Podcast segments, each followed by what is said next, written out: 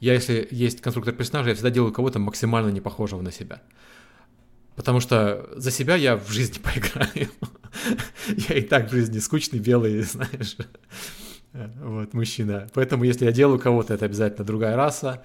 Вот, э, если можно другой пол, если можно сильно другой пол, как в Киберпанке я играл. И это интерес... для меня это интереснее, чем играть за вот э, просто более прокачанную, значит, более хорошо выглядящего меня. Так сильно, сильно другой пол в Киберпанке. Что ты там наделал такого с персонажем, что это сильно а другой у меня пол? был, э, это была транс-женщина. Женщина с мужским голосом и членом? Э, с женским голосом, но членом, да. А, да. Отлично. А я забыл ей сделать вообще что, что, что-то отредактировать с э, половыми органами, она у меня просто ходит в трусах. Оказалось, что это ни на что не влияет. Я... Ну, Там в Киберпанке ничто ни на что не влияет, честно говоря.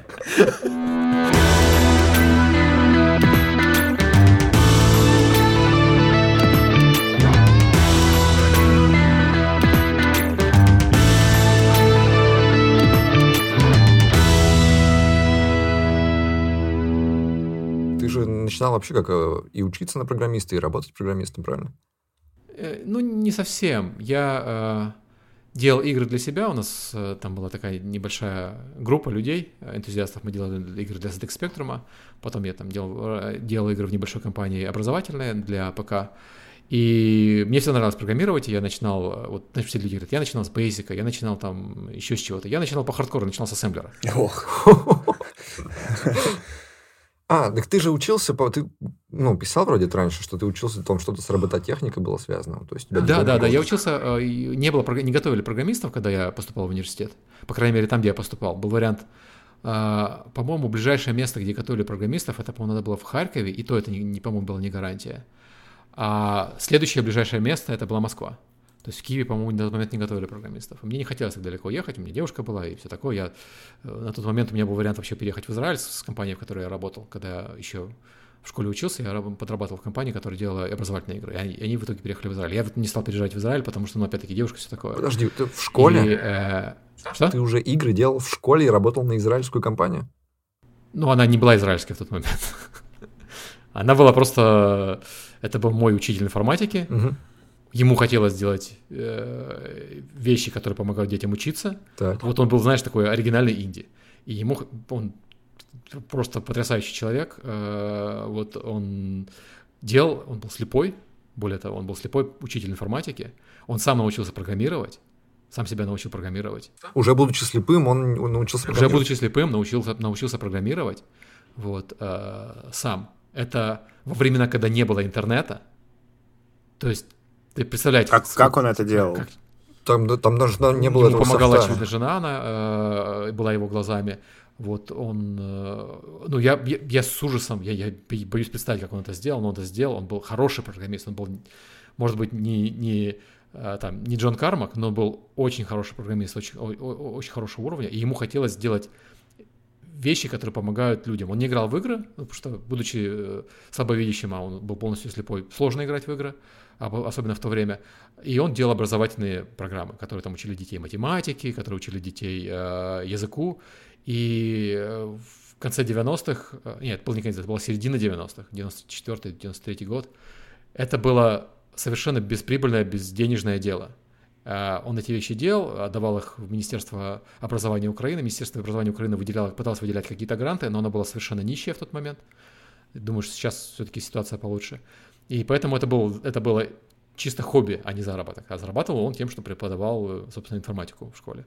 И в определенный момент э, его заметило израильское Министерство образования, по-моему, или это было Министерство образования, а какая-то система школ его заметила. Они говорят, ух ты, какие классные вещи, а давай ты будешь делать то же самое, только на, на иврите, собственно. И э, сделали что-то для них, и в итоге они туда переехали. Я не знаю всех деталей, но вот эта история, она, да, знаешь, э, она была потрясающая. Вот он был один из двух людей, которые меня научили программировать. Блин, 93-й год. Я просто писал э, статью про одного парня, который э, тоже научился программировать, когда, когда он был слепым, но он стал слепым. То есть ему было там лет 12 или 13, ну что-то такое. И он шел по улице и такой видит, лежит какой-то баллон. Он этот баллон взял, и баллон рванул у него в руках, и его покалечил очень сильно. Его там лицо, руки, все ему почти там собрали, и у него тоже в школе был слепой учитель информатики. Точно так же. И... А, это не то случайно, не тот же самый? Нет, там парень... случайно? э, Нет, он с Дальнего Востока, этот парень. А, Окей, окей. Ну, видимо, знаешь, есть и другие учителя, которые вот так делают. Да. И, но, понимаешь, у них уже, ну, для этого уже есть хоть какая-то инфраструктура сейчас для незрячих программистов. Там есть эти программы, которые им начитывают код. Он слушает код со скоростью там тысяча слов в секунду, что-то такое. Ну, он слушает вот эти тексты, все такое. Он мне В тот включает. момент не было ни, клави- ни- ни клавиатуры Брайля, которая, знаешь, вот э, выдает и- информацию на экран. То есть я помню, что тогда э, только ходили слухи о разработке мониторов Брайля, которые э, ставятся над клавиатурой и выдает тебе э, языком Брайля, э, азбукой Брайля вот то, что у тебя сейчас должно быть видно на экране. И вот я помню, как, э, собственно, преподаватель, он мечтал о том, что такая штука когда-нибудь выйдет, и он когда-нибудь насобирает на нее денег, зарплаты украинского учителя информатики, и, и купит. Вот. Блин, ну, Но, этот да. парень мне включал текст на той скорости, которую он слушает. Я подумал, что это какой-то язык. Я думал, что это какой-то шифр специальный для слепых. А там просто тысячи слов в минуту. Елки-палки. Как он это вообще распознает? Так, э, но ты не поехал ни в Израиль. Да, ни- я не поехал, э, э, да, и я работал э, немножко вот после геймдева я пошел заниматься там, э, работал опять немножко в образовании, а, работал в игровой журналистике, работал в IT-журналистике, в игровой журналистике, работал в продажах игр, э, и все это время я э, игры были хобби. Я сидел и что-то потихоньку писал. Я в университете писал там всякие маленькие игры. Вот, э, и когда уже в- игровым журналистом был, тоже немножко писал для себя. Ну, ты просто... Мне всегда было и программировать интересно. Я слушал, ты рассказывал где-то в другом подкасте, по-моему, ребят, пилим трем. Классный, кстати, выпуск вы записали. Э, Ты там рассказывал, что ты работал в Луганске, там что-то вроде как какой-то галеры, когда ты на eBay работал. Ты написал им первый поиск. Нет, это было даже не галера, это было еще веселее. А, то есть э, галер на тот момент еще было мало в, на постсоветском пространстве, в основном они были индийские. Вот. И была студия, была канадская компания, которая брала подряды у других компаний на разработку веб-сайтов. В тот момент разработка веб-сайтов выглядела, это по, большинстве случаев это был чисто HTML. Люди просто писали HTML и э, ст- верстали его табличками. Это была известная вот эта схема, когда люди табличками верстали сайт и сдавали его подрядчику. Это были вот эти сайты-визитки, сайты не, ну, не, не интерактивные. И э, интерактивные сайты, которые требовали знания баз данных и э, которые требовали программирования, писать умели очень, очень мало людей. А я умел, потому что я до этого, э, у меня было м, одно время летом подработка, я делал одной компании базу данных э, местной, потому что не было еще один из бухгалтерии массовой, и они использовали Fox Pro, им надо было написать базу данных э, под, под это дело, и я им в итоге закончил с тем, что написал такую мини, мини-систему, ми- мини 1С бухгалтерию, ну, понятно, не настоящую, а так мини в, в рамках Fox Pro. И э, когда вот люди, на которых я работал, я занимался совершенно тупой работой, это чуть-чуть программирование, чуть-чуть верстки, вот они говорят, а кто может написать на макромедиевском языке? А, Макромедиа был тогда свой язык, который э, SQL-запросы можно было внутри HTML ужасным образом писать. Я не помню, как он назывался. И э, мы даем, не помню, 50 долларов, что такое, совсем небольшие деньги. И надо это сделать до завтра. Я, естественно, почему бы и нет. Что там, SQL, HTML, я их знаю по отдельности. Ну, Должно Сейчас сработать, да? да, сейчас быстренько сделаю. В итоге, да, э, сделал, написал, оказалось, что эта компания это eBay. Нужно было это для прототипа, чтобы показать инвесторам. Офигеть. Да. Ну что это eBay на тот момент никто не знал, ни- ни- это, это просто был еще один стартап. Вот. Просто через некоторое время я понял, что вот оказывается тот, видимо, прототип, который не показывали инвесторам в свое время, это был, вот там был ужасный, совершенно ужасный, просто жутко написанный левой пяткой за, за- за полтора часа поиск, который сделал я. Забавный факт, современные фронтендеры переизобрели SQL из HTML5. На днях видел, поржал. На днях переизобрели. Да, Они каждый день на что-нибудь переизобретают. это их фишка. И современной веб-разработки я даже не хочу... э, То есть я с этим не спаю, все остальное, но когда я смотрю на набор инструментов, которыми вынуждены пользоваться современная веб-разработка, и на то, что обновление одного из этих инструментов может полностью убить проект, я всегда... я- вот это зап- запланированное старение всех технологий, когда у тебя проект, написанный год назад, может не, за- не скомпилироваться на инструментах спустя год, это ужасно. А когда у тебя бэкэндовские инструменты работают. У тебя проект написанный, скомпилированный год назад, может не запуститься на новой версии э, бэкэнда, потому что у тебя обновился SQL бэкэнд или еще что-нибудь. Да, да, да, да. Это, конечно, с одной стороны, это обеспечит работой кучу программистов, с другой стороны, это совершенно дурная и неинтересная работа. Мне вот кажется, что это, да, затем и делают, чтобы было что поделать. Ну, это же скучно. Ну, всегда же... Веб-разработка вообще скучная.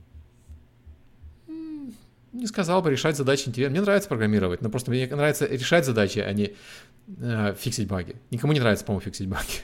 Но именно это мы все время и делаем. Да, 99% времени программиста — это исправление багов. Я, я понимаю. Так вот, а Но исправление своих багов — это одно дело, исправление чужих багов, которые вызваны тем, что обновилось что-то, и теперь оно сломалось где-то, это, конечно, неинтересно. Не так интересно. Так вот, если ты умел программировать, если ты умел делать что-то, что еще умеет делать мало людей, если у тебя уже были какие-то заказы и более-менее работа, так зачем же ты пошел в журналистику? А мне игры хотелось сделать. Так ты же умел писать Заказы код. были на давай делать э, веб-сайты, очередные визитки и А. там, форумы, и там коммерческие сайты. И э, когда смотрел на работу программистов, работы программистов в игровой индустрии на тот момент было очень мало, было там 5-6 компаний на всю Украину, которые этим занимались. И платили они такие копейки, а у меня жена, ребенок, э, я не мог себе просто позволить работать игровым программистом на тот момент. Я работал веб-программистом, и игровая журналистика у меня была как бы как хобби. Хотя она у меня в должности числилась и так далее. Я всю свою работу в журнале «Домашний ПК» я занимался а, веб-разработкой, чтобы кормить семью, потому что работа журналиста, она оплачивается, ну, был журналистом, да, знаешь, она оплачивается мало. До сих Когда я пор. занимался веб-разработкой. До сих пор, да. И тогда тоже. Э, И я занимался веб-разработкой, чтобы зарабатывать деньги и там кормить семью, и игровой журналистикой, которая у меня в- трудовой числилась именно игровая журналистика, потому что мне нравилось э, этим заниматься. Но у тебя же в какой-то момент стало прям, ну, поперло. Ты же там возглавлял большие вещи. Ну да, я перешел из домашнего ПК э, в геймплей. В этот момент я перестал заниматься веб-разработкой, потому что уже нельзя было совмещать работу главного редактора и веб-разработчика. Ну, количество часов, которые я могу спать, оно просто дошло до, до уровня близкого к нулю, и уже я понял, что ну, нельзя. так. И э, в этот момент, ну, опять-таки, зарплата, зарплата главного редактора все-таки отличается от зарплаты журналиста, на нее можно жить.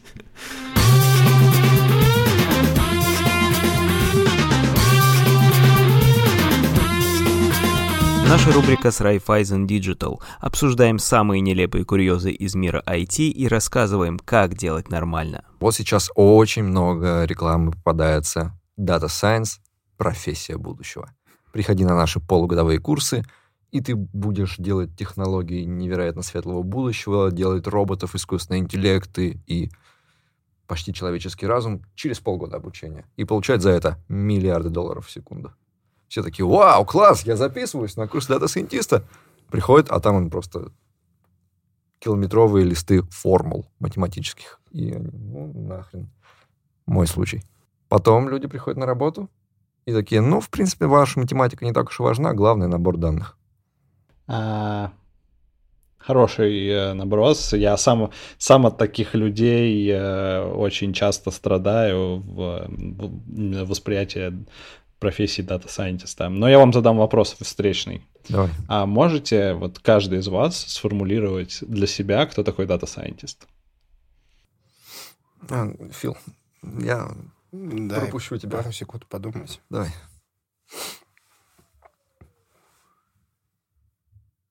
Сверчки. Нет, нет, нет, подожди, я, я умный, я пытаюсь сообразить, как это донести до людей, которые, возможно, не настолько умные, как я, и типа... Ну, чувак, который пишет нейросети. Человек, который пишет алгоритмы машинного обучения, и вот это все. Так, второй ответ. А, все, мне все-таки надо, да? Да. Ну, это такой прикладной математик, ученый, который ворочает, совмещает математику с данными, э, делает модели. Да не знаю я, братан. Ну, Ну, на самом деле, э, эксперимент, конечно, не совсем чистый, э, но он отлично показывает, что происходит в индустрии. Если взять 10 объявлений о работе ага. э, с дата-сайентиста, в 10 из них будут, конечно, общие вещи некоторые, но в целом от этого человека будут хотеть совершенно разное. Э, кого-то заниматься компьютерным зрением, кого-то с текстами работать, кого-то там просто логи грепать и графики строить. И все это будет называться дата-сайентистом. Э, и когда приходит человек к тебе на работу или на курсы, все, что он хочет, это чтобы за него были подго... для него были подготовлены данные. Э, он взял библиотечку, запустил ее и сделал магию.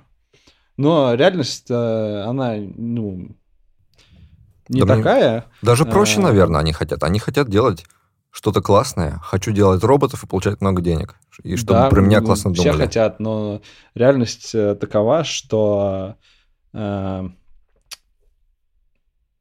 все зависит от компании, что она понимает под этим дата-сайентистом. Под дата-сайентистами могут быть дата-аналитики, дата-инженеры, э, компью... это, это как они называются, learning инженеры, learning инженеры. Это вот все профессии одного типа. Э, и люди, когда приходят на такие курсы, они не понимают, что хотят. Им начинают рассказывать базу. И в этой базе, кстати, даже довольно несложная математика, но они такие, блин, а где, где я буду вот роботов-то как обучать? И я вот читал описание, мне сказали, что Data Scientist роботов обучает, а не математику учит, и, и логи не вообще не должен грепать. Это вот вообще зло. И там еще такие а картинки так... красивые, там какой-нибудь робот везде всегда нарисован, да. такой суперфутуристичный, микросхемки. Да, да, да.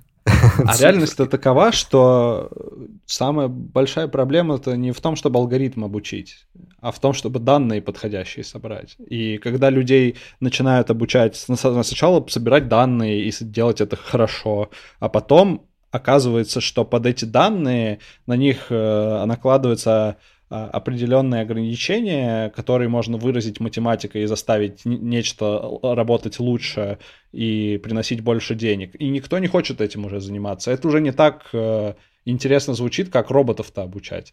А, а, а, а собрать данные, потом подумать об их специфике, а, составить там задачу, которую ты хочешь оптимизировать а, и, и так далее, и так далее, ну, Кому это нужно? Вот а, роботы, это интересно. А математика, она нужна. И это факт, потому что есть много задач, которые, вот, например, временные ряды. Они могут быть стационарными и нестационарными. В зависимости, а, а они практически никогда не бывают стационарными, забегая вперед. В зависимости от того, как, какой у тебя временной ряд, тебе нужно сделать некоторые математические преобразования. Тебе нужно правильно подобрать модель. А чтобы правильно подобрать модель, надо в тонкостях понимать, как она работает. И вот Короче, вот возникают такие нюансы, что на самом-то деле, чтобы сделать хорошо, нужно во всем разбираться и понимать, э, как это работает, а люди хотят роботов э, обучать. И, а курсы, которые за полгода предлагают тебя этому научить, почему-то про это умалчивают вначале. Ну что, я считаю, не очень красиво. А вот смотри кейс. У тебя есть, короче, хороший программист, именно вот программист, ну, скажем, бэкэндер, и хороший математик и тебе надо взять одного из них и за год сделать его хорошим дата-сайентистом. Вот кого ты возьмешь? Хм. Хорошего бэкэндера. Вау! Почему? Потому что мне потом это все в продакшн выводить, а математика за год я в продакшн не научу выводить, как бы я не хотел этого. Мне придется ему давать... Что, мне кажется, чтобы научить писать в продакшн, нужно писать в продакшн. Я, возможно, не прав, э, потому что я все же скорее больше аналитик, э, и э, поэтому могу что-то не понимать, но в целом кажется, э, что чтобы уметь писать в продакшн, надо писать код в продакшн, иначе ты этому не научишься ни на каких тренажерах. А дать э, какую-то игрушечную задачу и попросить бэкэндера на основе этого э, машинное обучение выучить гораздо легче. Ну, плохие условия для эксперимента. На, на фронтендера поменять. Нет, он сечет в, в математике. Зачем ему еще один математик? Ну, конечно же, нужны рабочие руки просто. Кстати, это правда. Э, хорошо, э, давай, вместо бэкэндера будет фронтендер. О, а, это вопрос сложнее, но я, наверное, э, все равно отвечу фронтендер. Потому что фронтендеры все хотят стать бэкендерами. Ну, у меня такое впечатление сложилось. А давай, э, давай ты просто нам для смеха скажешь, ну, конечно же, математика. Мы подставим это, и будет смешно. Ну, ладно, конечно же, математика.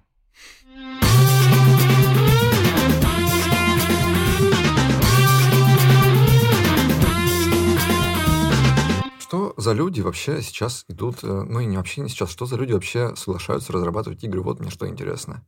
Потому что я пишу сейчас много про другую IT-индустрию, общаюсь с людьми из другой IT-индустрии. Как-то все говорят, вот геймдев, он какой-то не совсем входит вот в это, в то слово, которое вкладывает понятие IT. Ну, потому что вот Фил, э, классический такой разработчик, Мгм. и его жизнь легка, хороша, и все как по маслу. Когда у тебя последний раз был кранч или переработки? Ну, если я месяц ничего не делаю, то Вот, мне вот. при- придется два дня кранчить. Вот в таких так. случаях месяц ничего не делай, потом ночку поработай, да? Ну Да. и также довольно частенько вы живете в очень хороших условиях и получаете больше, чем в геймдеве. А люди идут разрабатывать игры и встречают Да, там не такие высокие зарплаты и это- не очень хорошие условия.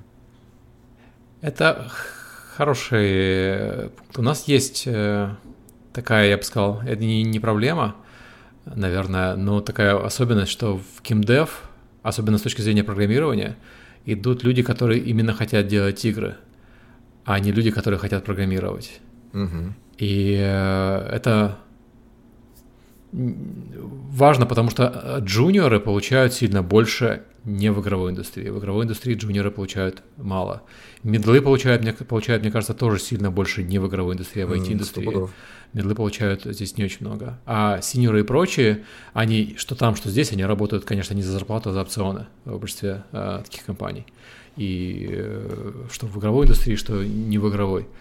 И с точки зрения опционов, наверное, опционы имеют больше шанс реализоваться вне игровой индустрии, чем в игровой индустрии, опять-таки. То есть вроде как ты и, и пришел синьором а, мне в кажется, игровую наоборот. компанию, но если ты пришел... Почему? Мне кажется, по игре... Ну вот ты приходишь в стартап, который делает какой-то сервис, и Мгм. это вообще вилами по воде писано. По нему, потому что вы делаете, понять, зайдет он или нет, невозможно. По игре можно понять, что она крутая. По игре можно понять, что она крутая, но игры, как и, и стартапы, в 90% случаев э, не становятся многомиллиардными компаниями. В лучшем случае выживают как-то, а в худшем случае это, собственно, первая и последняя студия, э, первая и последняя игра студии. То есть риски такие же, а отдача, мне кажется, выше в стартапе. Не, ну ты риски посчитать лучше можешь. То есть, э, реально, я же устраивался какие-то стартапы, и я вообще понятия, и сейчас руковожу разработкой в стартапе, я понятия не имею, зайдет он или нет, потому что, во-первых, он такой же, каких уже куча на рынке. Я сам не его пользователь, и не могу быть его пользователем. Я его вообще не понимаю. По игре я пойму, что вот игра хорошая. Типа, если ее сделать хорошо, то она не сдохнет. А по плохой игре, понятно, что это плохая игра, потому что игры все понимают, и э, как бы более понятная вещь, чем э, какой-то сервис, и она меньше от маркетинга зависит. Или нет? Ну, игры, да, игры зависят меньше от маркетинга, э, наверное, чем многие другие продукты, потому что у нас аудитория более, э, более полна энтузиазма про продукты, э, и поэтому аудитория разносит игровые продукты более эффективно, чем она может разносить стартапы в отраслях, где люди испытывают меньше эмоций по своему продукту. То есть там сделать лучший холодильник, например, или сделать лучшую электронную почту, вряд ли вызовет такой всплеск энтузиазма, как сделать э, хорошую выживалку, например, да? Ну да, они не А, пойдут я, я понимаю это. хвалить и Э, воевать ну вот я но с прямо- другой стороны, э, с другой стороны, оценить игру до выхода, когда ты только приходишь на её разработку, это тоже вилами по воде писано все. Ну, смотрите, вот прямо аналогия. Вот я сейчас руковожу стартапом, который сюрприз делает приложение для изучения английского. Теперь представим, вот ты приходишь в один стартап, который делает приложение для изучения английского, а другой стартап делает какой-нибудь Red Dead Redemption 2. И- вот, ну, понятно, что это не инди-игра, да, Но но... стартап не делает, проблема в том, что стартап не делает Red Dead Redemption. Ты приходишь в другой стартап, а другой стартап делает русский Fallout. И Ты смотришь, ну, господи, русский Fallout, они же всегда проваливаются, они всегда проваливаются, всегда. А потом оказывается, что вы, ваш русский Fallout — это метро 2033. Блин. Понимаешь? И э, Русский Fallout. Они до Да, сих пор но- делают русские Fallout. До сих пор. Сейчас же две вот эти игры, которые все надежды возлагают. э, Опять отечественный геймдев встает с колен. И тут, блин, опять русский Fallout. Мне кажется, это из-за того, что Сталкер зашел. Нет, думаю, это, что русский Fallout э, э, была мечтой еще до Сталкера. Это то, что хотели делать с момента выхода Fallout. Потому что в советское, в советское время э, люди в Советском Союзе жили предвкушением, даже не, не в ожидании, а в предвкушении э, атомной войны. Потому что вся пропаганда была на это, на, на это основана. Я когда учился в школе, нас, я знал, где, мы, где ближайшее убежище, как одевать, надевать противогаз на скорость там, и так далее, куда ползти в случае атомного взрыва. Вот это, это все сильно влияло на психику обычного советского гражданина, особенно детей. Когда ты, знаешь, идешь во второй класс, и тебе в первом классе еще не сильно по мозгам ездят этим, а уже начиная со второго класса, вот, дети, мы начинаем сегодня одевать противогазы, потому что американцы рано или поздно на нас скинут атомную бомбу. Если на вас скинули атомную бомбу, и вы видите атомный гриб, ногами к этому э, атомному грибу ложитесь, даже хотя бы за бордюр. Вот. э, Блин. Свинец такая проницаемость, бетон чуть хуже, но если большая толстая стена из бетона, то подойдет. Кирпичная стена тоже подойдет. Э, Хорошо. В общем, я, это было много лет назад, я до сих пор многие вещи не помню, а- а- оставляет неизгладимое впечатление на психике, даже людей, которые эти вещи забыли. Поэтому, естественно, поколение, выросшее на пропаганде э, подготовки к атомной войне, хотело делать игру про последствия атомной войны. Но Fallout сделали не они. А потом это уже как бы превратилось в мемы, в историю. и- Вообще, вот возвращаясь к теме, просто у меня много друзей-разработчиков, которые такие же, как я. Веб-разработка, сервисы, стартапы. Они все стали изучи- изучать программирование, чтобы делать игры, и я в том числе. Типа, ну вот зачем тебе это еще может потребоваться? Делать игры. Мгм. Но все туда не пошли, потому что делать игры это какой-то C++ всегда, это какая-то, блин, хрен найдешь работу и так далее, и так далее, и кучу других вещей надо знать не программистских, там физику, например, такие штуки. Ты описываешь сейчас та ситуацию, ту, ту ситуацию, почему я не пошел программировать игры в свое время. Абсолютно. Еще семью кормить надо, и Да-да-да. э, приходишь на галеры, и там платят хорошо, сильно сразу. Вот. А в геймдев приходишь, и э, да, у них завлекаловка. У нас есть печеньки. Еще такая же тема есть, что вот а, мне на сервисы наплевать, мне наплевать на сайты, которые я там делаю, системы. И мне все равно, что они дурацкие. А если бы я, например, хотел делать игры с самого начала, точнее, если бы я пошел на это, я бы делал двумерные игрушки для мобилки, потому что только их в моем городе и делают. Прямо как на конвейере. То есть, если ты мечтаешь делать игры, ты, наверное, мечтаешь делать большие важные игры, а не вот... М, Я, я, кстати, не согласен. Вот для меня, наоборот, мне кажется, что этому миру не хватает маленьких простых системных игр. Вот, э, и по, по маленьким простым системным играм я понимаю вот старую цивилизацию, э, Герои магии и меча, э, Stardew Valley, например, э, Террария. То есть игры, которые не обязательно визуально страшные, и не обязательно которые большие по контенту, но которые построены на системах, позволяющих их переигрывать заново, снова и снова. Майнкрафт системная игра.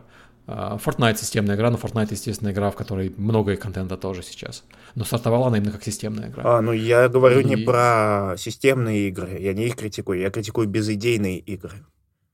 Да, я понимаю. Но я имею в виду, что не обязательно, э, не обязательно все хотят делать большие AAA э, игры, сидеть 4 года, пилить один проект. Ну, кстати, потом, да, э, потому что когда я хотел делать свою игру, я хотел делать именно вот какую-то такую маленькую, но супер интересную. Ну, технически, Интересную. технически такую простенькую, как бы, но что- чтобы это было возможно сделать, потому что сделать игру как у Кадзимы или Red Dead Redemption 2, ну, нет, невозможно. Это надо Нет. быть игровым Ну, опять же, я не про это. Мгм. Мне нормально было бы делать супер интересный, но капец простой технически э, текстовый квест, например. Ключевой интересно, да. Да, но когда тебе предлагают делать очередную там э, Town Defense, ну, это где башни выстраиваешь, чтобы расстреливать постоянно бегающих этих, а таких игр миллион, и ты делаешь точно такую же. И вот такие игры делает студия моего города, как бы это же, в ней вообще ничего нет. Это чисто вот А мне, убивал. мне, кстати, мне, кстати, очень нравится Tower Defense, и, к сожалению, хороших мало. Хотя их реально много, но их очень много плохих, а хороших очень мало. Ну, хорошо, матч 3. Tower, Tower Defense еще, да, там бывают. Матч 3 тоже хороших очень мало, к сожалению. Это, это, знаешь, поразительно. В индустрии, где э, почти все матч 3 это фри-то-плей, и это не матч 3, а на самом деле дай нам денег. Да. Вот, мы, ну, то есть игры, которые притворяются, прод- продукты, которые притворяются играми, на самом деле игровые механики там имеют, э, меньшее значение, чем метамеханика. Метамеханики — это монетизационные механики. Вот тот же там, э, господи, самая известная э, Матч 3, Candy Crush Saga. Да. Это же, э, там же игра построена как?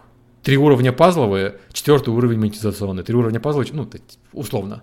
То есть у них есть геймплей, но этот геймплей э, рано или поздно тебя вталкивает в стену, которая завязана на мету, когда тебе надо потратить чуть денег. И это еще, это еще неплохо, неплохой вариант. Я, меня удивляет, что на этом фоне нет матч 3, которые были бы чисто матч 3. Про, про вот именно... Про пазл. Про, про, угу. Да, про пазл, а не про э, дай нам денег. Я понимаю, что, наверное, экономически это не очень неправда, но когда у тебя все остальные игры про дай денег, наверное, игра про просто играй могла бы и зайти. Наверное, не знаю. Ну, мне вообще, я пришел к выводу, что лучший способ попасть в игровую индустрию – это не устраиваться на работу. Мне кажется, устраиваться на работу – это гиблое дело. Особенно в таких условиях, как у нас, когда ты устроишься только в PlayerX.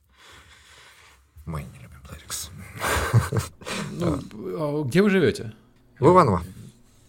Это город рядом с ну, Москвой. У нас PlayerX, Game Insight и еще парочка маленьких контор, которые ушли из PlayerX и Game Insight и сделали такие же игры. Ну, есть же еще Москва, собственно, вся, или просто из-за трафика и всего остального? Там то же самое. Ну, э, я не программист, и когда я mm-hmm. пытался попасть в игровую индустрию, э, у меня всегда складывалось впечатление, что она... В ней нет вот этой системы попадания, как, например, в обычном IT.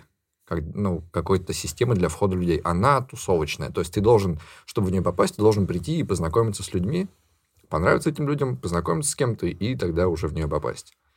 И, по-моему, мне кажется, самый лучший способ это собраться с людьми, которые тоже хотят что-то делать, и попытаться сделать свою игру.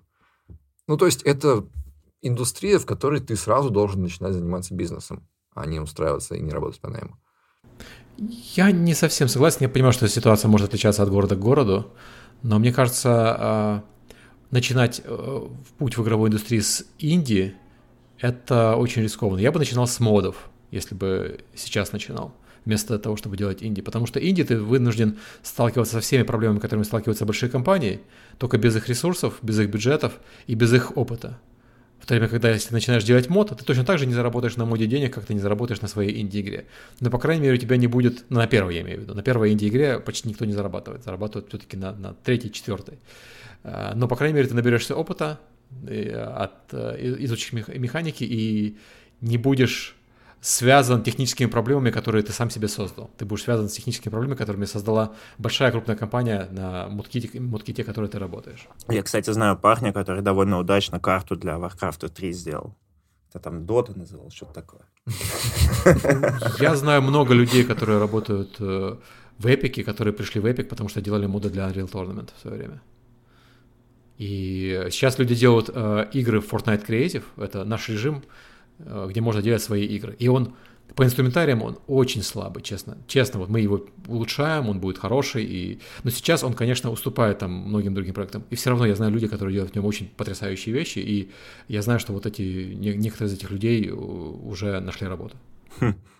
Ну, вот в Wargaming же там была куча людей, которые просто играли в танки на старте. Просто хорошо играли в танки, вступали в кланы, и их забирали в команду. Блогеров mm-hmm. даже забирали. Я помню, когда там выходил какой-то этот Рубикон, э, ну, такое самое захейченное обновление. Там был какой-то блогер, который прямо больше всех ругался. И Wargaming взял, просто его нанял, привез на Кипр. И он там сидел на Кипре. Я про... Ну да, здесь все сложно. Хороший ход. А ты тогда был в этом офисе или уже ушел? Я как раз, э, да, я как раз был, когда Рубикон случился, но я уволился буквально через несколько месяцев. Вот я перешел в Epic. Э, да, это, э, э, это, конечно, иронично, когда вот людей, которые критикуют игры, нанимают и говорят, ну, теперь расскажи, как делать. Я такой, ой, оказывается, здесь не так просто, и разработчики не такие жадные, не такие глупые, как люди в Твиттере считают. А на самом деле игры, оказывается, делать сложно, и там много систем, и много людей, и здесь потянешь, там развяжется. Да. Ну, это с любой системой, с, с любым продуктом, так, с любым большим продуктом. Да, но вот э, не игровые, то у нас нет дедлайнов. Типа вот мы делаем сервис, им пользуются люди, и мы каждую неделю им релизим какие-то патчи. И у нас нет никогда такого, что нам надо сделать систему за год. Что типа ну, вот это вот Ну разработка почему? У сервиса. вас за, год могут деньги закончиться, то поэтому в, в стартапах тоже дедлайны, просто другими Ну, вещами ну, уйдем куда-нибудь еще устроимся. Типа. Я к тому, что нет кранчей. Ну, есть, конечно, но в большинстве случаев, если ты приходишь в большую не геймдев компанию программистом, тебя никто никуда не гонит. У тебя нет, у тебя привязка к деньгам, у тебя нет привязки к внешним партнерам, потому что ты выпускаешь э, в вебе, а не выпускаешь на PlayStation, не выпускаешь Да, в да. магазинах и так далее. Я понимаю, да. А, Но это не значит, что у тебя нет дедлайнов. Все равно дедлайны Ну есть. как, у нас же agile, agile. Ты набрал три карточки на неделю, сделал две, значит, на следующей неделе тебе дадут две карточки. Если ты успеешь сделать две, то ты молодец. Где здесь дедлайна его нету? Ну, реально же условия прям все лучше и лучше. У нас, да. Вообще. Но у нас очень безыдейная большая часть разработки. То есть это...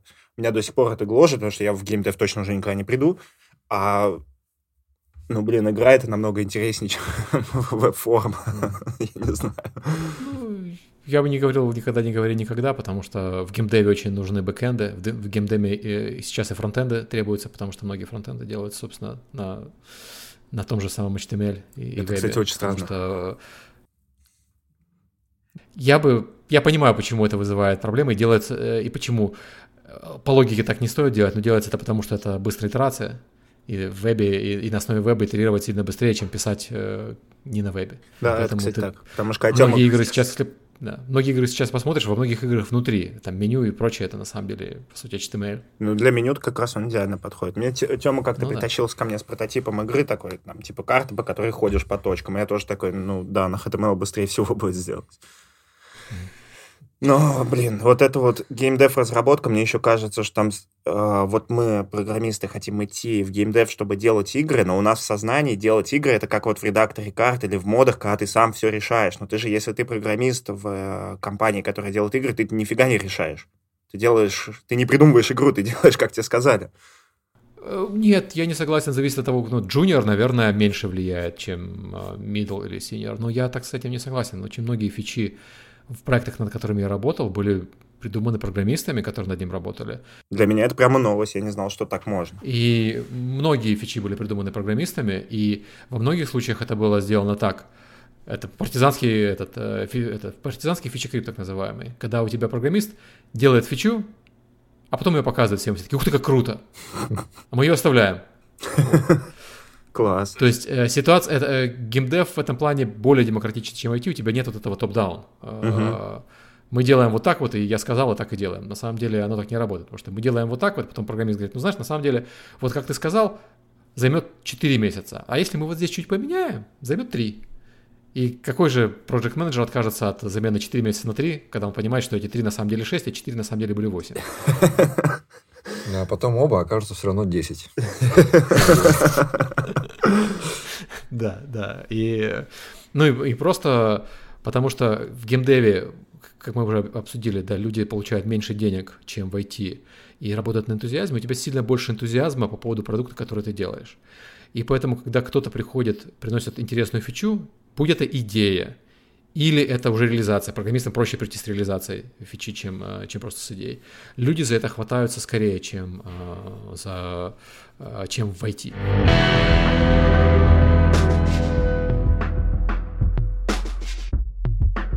Ты представляешь, я играю в Киберпанк на PlayStation 4, который даже не про. А, Я не это, хотел этого конечно, делать, но Больно, меня- наверное. Э, нет. Представляешь, нет. Серьезно? Абсолютно. Абсолютно. Она у меня вылетела один раз вчера. Слушай, мне кажется, ты страшно предвзят. Ты просто вот когда эта история началась, Тёма здесь носился и возмущался, как все э, раскритиковали хорошую студию. И мне кажется, она у него лагает, а он убеждает себя, что так и должно быть, и типа и заставляет себя в это верить. А. Потому что все говорят, что у них на PlayStation не работает, а он говорит, что работает. Ну, я вам клянусь, что она работает. Возможно, А, там... ну, пожалуйста, тогда да. э, Но у меня есть ощущение, что я сейчас ее сломаю. Она все время кажется какой-то хрупкой. Сейчас сделаешь что-то не так, у меня все навернется. Я прошел на Xbox Series X. У меня не было лагов там и каких-то таких вот э, графических особых проблем.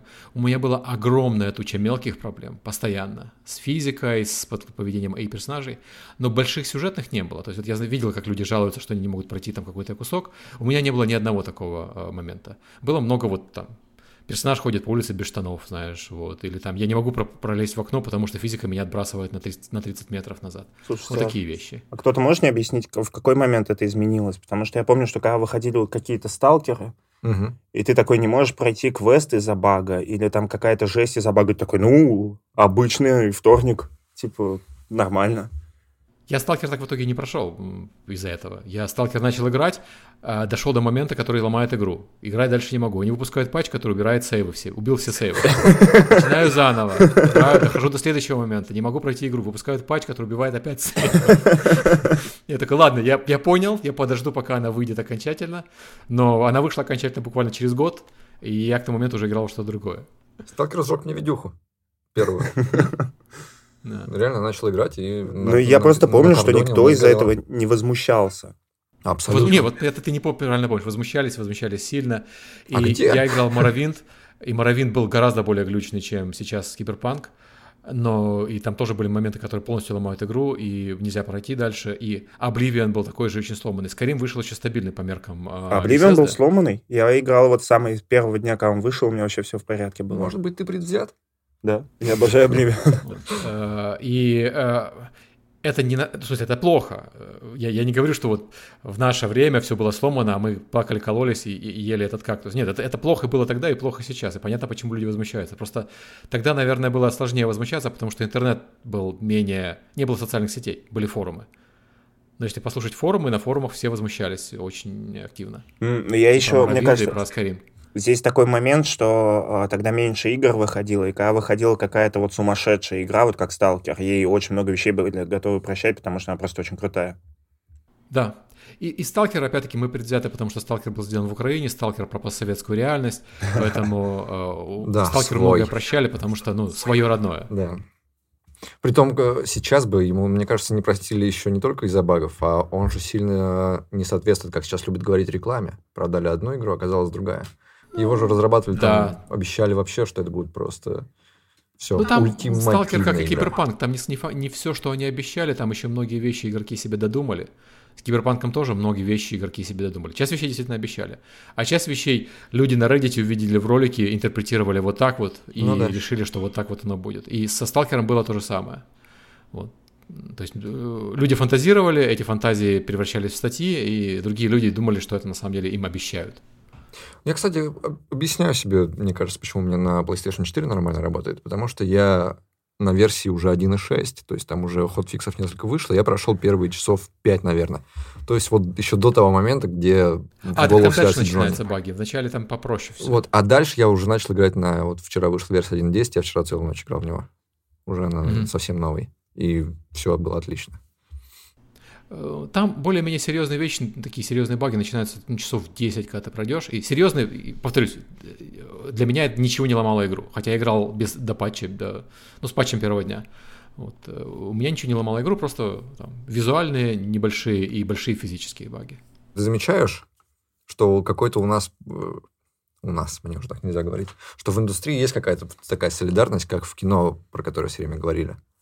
Ну, что люди, которые хоть как-то знают примерно индустрию, чуть больше изнутри, чем обычные игроки, они ну, не будут так ругаться на киберпанк, вообще на какие-то игры. То есть, как будто мы все, все понимаем. Это сложно. Есть... э, Я надеюсь, что есть какая-то солидарность такая. Э, Я бы не сказал, что это солидарность, я бы сказал, что это понимание просто. Вот Мгм. Ну вот, если ты разработчик игр, ты был в ситуации, когда у тебя проект переносится. Переносится по глупой причине совершенно, потому что там не рассчитали, там не досмотрели, там еще что-то. И нельзя сказать, вот, ну, во-первых, никогда нельзя говорить, вот виноват Петя, Мгм. потому что конечному игроку абсолютно все равно. Виноват Петя, виноват Вася, виноват отдел разработки, виноват отдел продюс... виноваты продюсеры, виноват QA. Некоторым участникам на форуме хотелось бы найти врага и, и воевать с врагом, а не со всей студией, потому что им не хочется воевать со всей студией, им хочется студию любить, а воевать с врагом. И когда проект не получился, им приходится, вот опять-таки диссонанс возникает. Как же, я не могу же ненавидеть CD Projekt, CD Projekt же любимая студия, надо выбрать маленький Менеджеров. кусочек внутри CD Projekt и ненавидеть его. Но так нельзя поступать, потому что крайне редко можно сказать, что в большой работе студии, которая 500 человек, виноват конкретный отдел или виноват конкретный человек. Это, это очень редко. В большинстве случаев это сочетание факторов неудачное. Знаете, когда вот современные самолеты, они все очень а, продумано и разумно, и в современных самолетах обычно много систем, которые друг друга дублируют. И поэтому, когда происходит катастрофа, это обычно означает, что сломалась не одна система, а две или больше. Вот геймдев, он примерно такой же. Только, естественно, не, настолько, не настолько продуманный.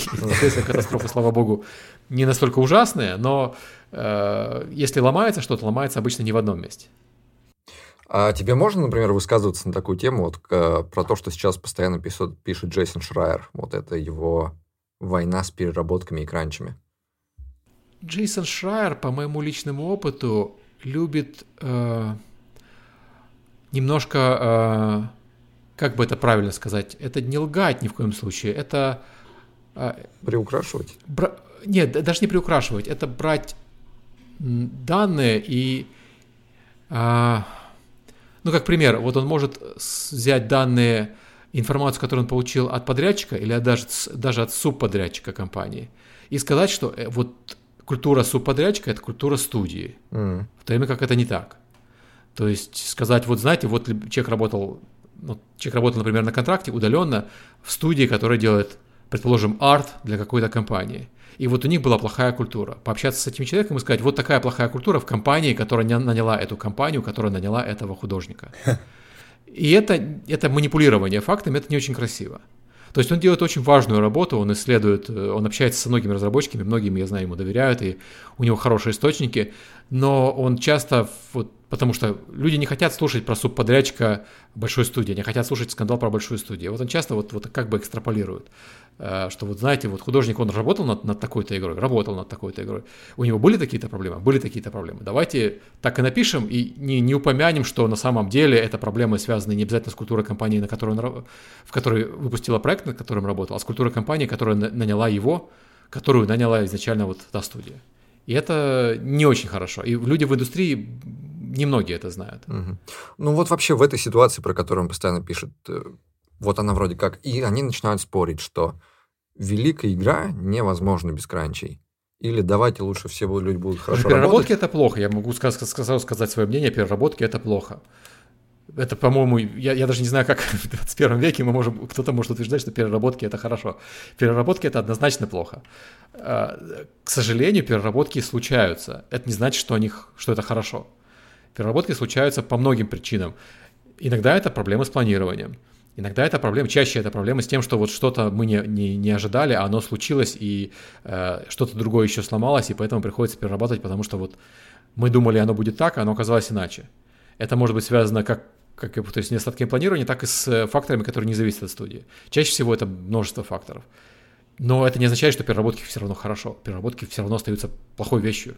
Потому что переработки влияют на качество работы, переработки влияют на эмоциональное состояние людей, которые работают – Э, там, если люди работают не по 40 часов, а даже по 60 часов, что считается, в принципе, не так уж страшно многими людьми, это означает, что они на, на 20 часов меньше э, видят свою семью в неделю, на 20 часов меньше могут отдохнуть.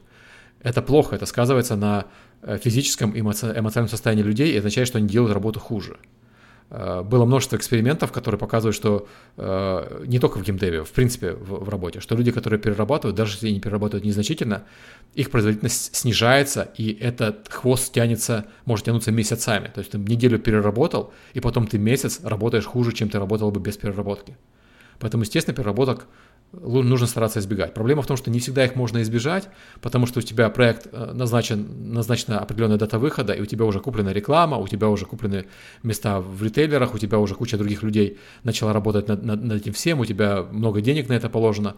А, иногда создается ощущение, что ну, давайте вот, вот последний рывок, ребята, и поработаем э, без выходных, но, по крайней мере, э, выпустим проект в срок и не подведем наших партнеров. Потому что если мы подведем наших партнеров, партнеры будут работать, перерабатывать, и у них будут такие проблемы. Иногда это оправдано, иногда у тебя, знаешь, две недели рывка и потом э, отдых. Но во многих случаях две недели рывка, и потом, боже мой, оказывается, там еще какие-то проблемы вылезли, потому что мы работали, перерабатывали и работали, качество э, труда получилось хуже.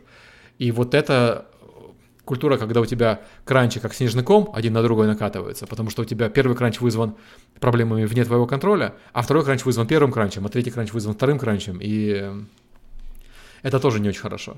У меня нет, знаешь, я могу, не могу сказать, что у меня есть гарантированное решение, как избежать кранчи. К сожалению, мне его нет. Если бы оно у меня было, я бы поделился обязательно. А как быть с добровольными переработками, когда люди работают Да. больше, А- потому что им А, очень а- нравится? а они всегда добровольные. То есть э, мы же не единственная индустрия, где есть кранчи, к сожалению, да. Я работал в продажах, например, и продажах регулярные кранчи, потому что у тебя э, товар должен быть на полке, а у тебя что-нибудь случилось, у тебя там сломалась, например, машина. И из-за того, что сломалась машина, водитель, а товар доставить надо, водитель у тебя работает сверху, сверхурочно, доставляет товар. У тебя э, распродался товар в магазине быстрее, чем ожидали. Ночью у тебя поднимается складовщик, у тебя ночью просыпается опять-таки доставка, и они все это отвозят э, сверхурочно. Отличие, наверное, два э, важных. Первое – это, ну, э, эти кранчи всегда оплачиваются. Э, по крайней мере, в продаже, когда я работал, там было понятно, всегда было понятно, ради чего люди кранчат. Вот кладовщик вынужден просыпаться ночью, но он знает, что вот он получит полуторную или двойную ставку за эти часы, которые он отработает ночью, чтобы э, поработать. Я знаю, что не во всех компаниях это было, но там, где я работал, так было. И водитель, который ночью работает, он понимает, что у него ночная ставка, у него он зарабатывает чуть-чуть больше. Вот. А во-вторых, наверное, меньше было негатива а, по поводу людей, которые э, а, кранчат, потому что это не публично. То есть люди, которые покупают товар в магазине, а, они не знают, что люди, которые доставили товар этот, может быть, работали сверхурочно. И не возникает вот такого публичного поля вокруг этого. И я не знаю, хорошо это или плохо, но нет давления ни на кого из- из-за этого. Вот.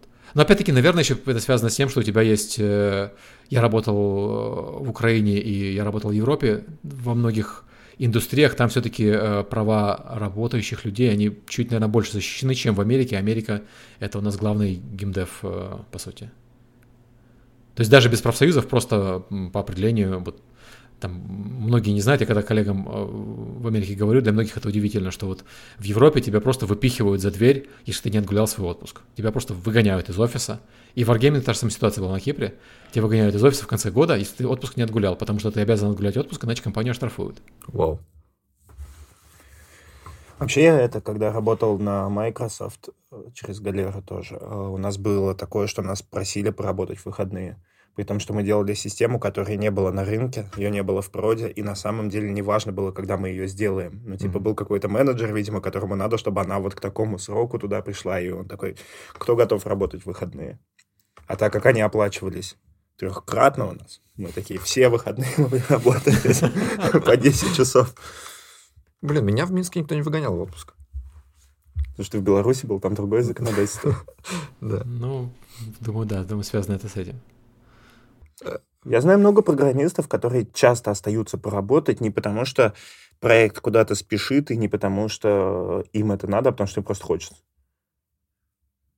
Ну, знаешь, это, это все-таки большая разница между тем, тебе хочется поработать и тебе надо поработать. Огромная разница. Ну да. Да, э, знаешь, я тоже, когда там над чем-то своим сижу, мне не обязательно по работе, с, с работой связано, я могу сидеть там, знаешь, до полуночи и позже, и, и сидеть, это интересно. Это как люди сидят и играют в игру, к примеру. Если тебе нравится то, что ты делаешь, логично, что ты можешь задержаться и делать это дольше. Но когда ты обязан задержаться дольше, и обязан не обязательно тебе приказали, обязан, ну вот такое, знаешь, давление на ребята, мы должны выпустить э, проект такой-то дате, и вот у тебя столько-то а- а- откры- э, открытых тасков, и а, их все надо закрыть к такой-то дате.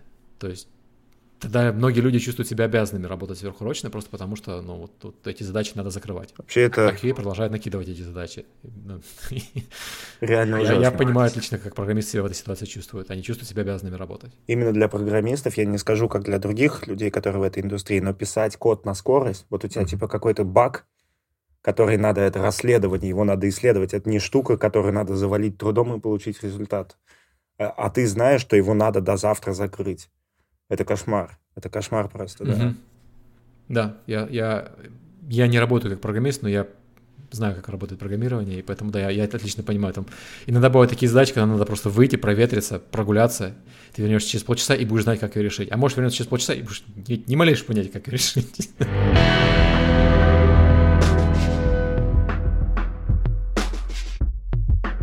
Мне страшно, страшно просто представить, как чувствуют себя люди на проблемном релизе. Ну, то есть мне сейчас даже думать не хочется о людях э, в CD Projekt Red, которые вот сейчас доделывают киберпанк. Ну, типа, представляешь, сколько лет они делали самую амбициозную игру своей вообще жизни. Мгм.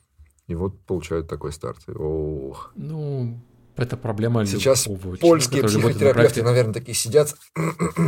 У нас скоро будет хороший год. Вот тоже проводя аналогию, если бы я на работе месяц, э, год делал сервис, или даже пять лет, а потом он бы типа куда-то зарелизился, и все бы его ругали, я бы вообще, ну, такой, ну, ну продакты Ну, потому что, нахреновничали, да, что я могу сделать? Совсем другой вклад в это, именно эмоциональный свой. Да. То есть- Э, Эмоционально ты более вовлечен, наверное, в геймдеве, чем не в геймдеве в свой продукт, потому что ты больше э, решений принимаешь э, в геймдеве, чем ты принимаешь решений не в геймдеве. Хотя я понимаю, что там э, есть разница между проектом на 100, на 100 человек, разница между проектом на- и проектом на 1000 человек. Когда, может быть, человек э, делает, я не знаю, анимацию листьев, и у него самая лучшая в мире анимация листьев, никто никогда в жизни не, не похвалит. Кстати, Потому вот что там, люди да. смотрят не, не на нее, а смотрят на «Ай, боже мой, в твоей замечательной игре с лучшей в мире листвой убили персонажа первой игры, поэтому я ее ненавижу, и тебя тоже ненавижу заочно». Это реально тоже, наверное, обидно. Там столько деталей, которые никто никогда не заметит. И которые сделаны на какое-то вот такое, знаешь, общее подсознательное восприятие. То есть тебе показалось, что здесь красиво, прикольно выглядит уровень. Сколько там это вложено всяких мелких деталей, вообще страшно представить. Ну, слушайте, ну есть же вот эта проблема, что именно в гейм-индустрии невероятно, невероятно, невероятно токсичные потребители, которые всех ненавидят за любые оплошности. Это, э, по-моему, не, не только в гейм-индустрии. Посмотри на то, как люди реагируют на кино. Я думаю, все равно не так сильно. Ну, не так, как... Нигде так, как в игровой индустрии не реагируют. Вот Тёма тут какой-то текст. Знаю, Я и кажд- каждую неделю в Твиттере скандалы по поводу чего-нибудь на Netflix, по поводу чего-нибудь. Ну, в кино сейчас меньше, потому что, собственно, кино меньше сейчас. Ну вот, ой, в том сериале взяли не того актера на, на ту роль. Ой, я всегда смотрел на этого персонажа, мне казалось, что этот персонаж должен быть блондинка.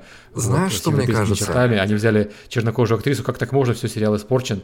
Мои, мои подростковые фантазии не оправданы. Мне кажется, Мне, знаешь, меня такая... это пишут люди, которые на самом деле больше любят игры, чем кино. Они еще просто отвлеклись от игр, пришли посмотреть кино и недовольны и здесь тоже.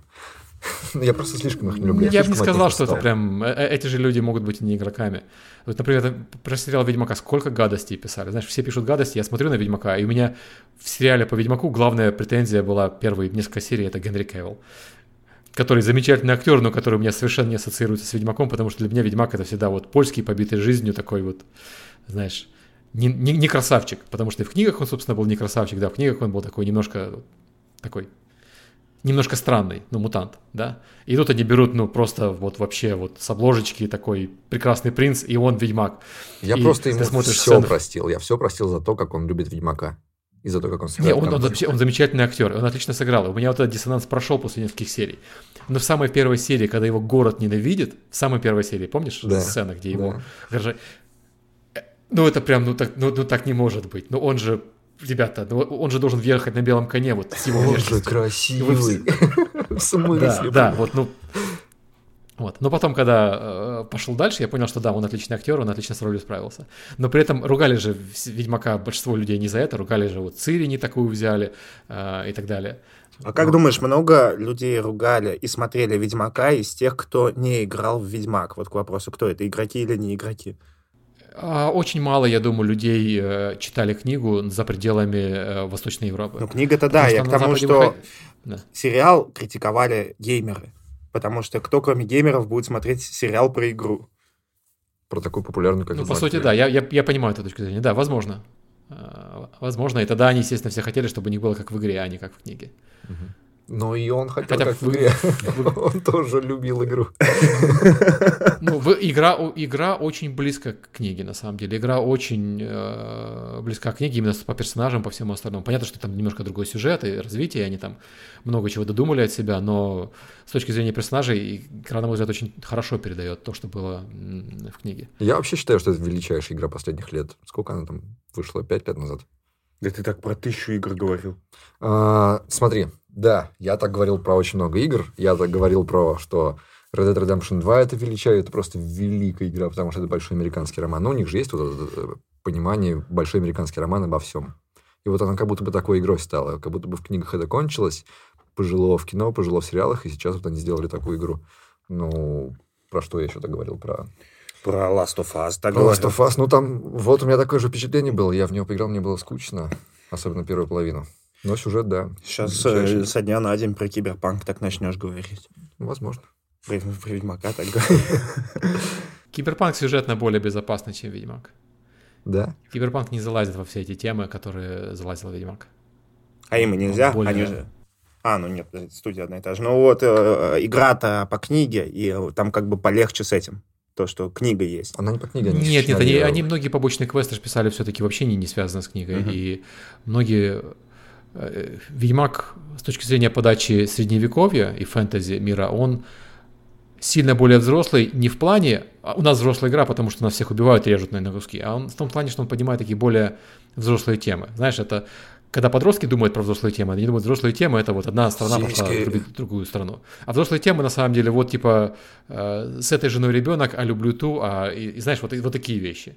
И вот Ведьмак, он был ближе, более взрослый в том плане, что он не стеснялся поднимать и такие темы тоже. А Киберпанк, он более безопасный в этом плане. А, кстати, у одного меня такая штука, что э, после вот таких игр, которые вот взрослые сюжетно, э, невозможно всерьез играть. Вот, например, мне очень нравился Oblivion по механике и по всему, но там настолько вот детский, детский сюжет, типа вот он детский. И ты, ну, вообще невозможно погрузиться. У тебя, мне кажется, получается вот это. Нет, не во все. То есть Есть, прям не могу. я прям диалоги, игра жутко нравится, но проходить сюжет ты не веришь ни во что. Это какая-то вот, я не знаю, как Алладина смотришь. Ну почему так? У меня в Скайриме часов 150 наиграно, я до сих пор не прошел сюжет. Я, я не знаю, о чем сюжет в Скайриме. Я знаю, там есть дракончики. Ну ты типа в конце убиваешь самого большого и злого дракона. То есть это э, Иванушка Царевич, по сути. А он, он там еще этот, он в какой-то момент такой, ты должен убить меня. Ну, вот.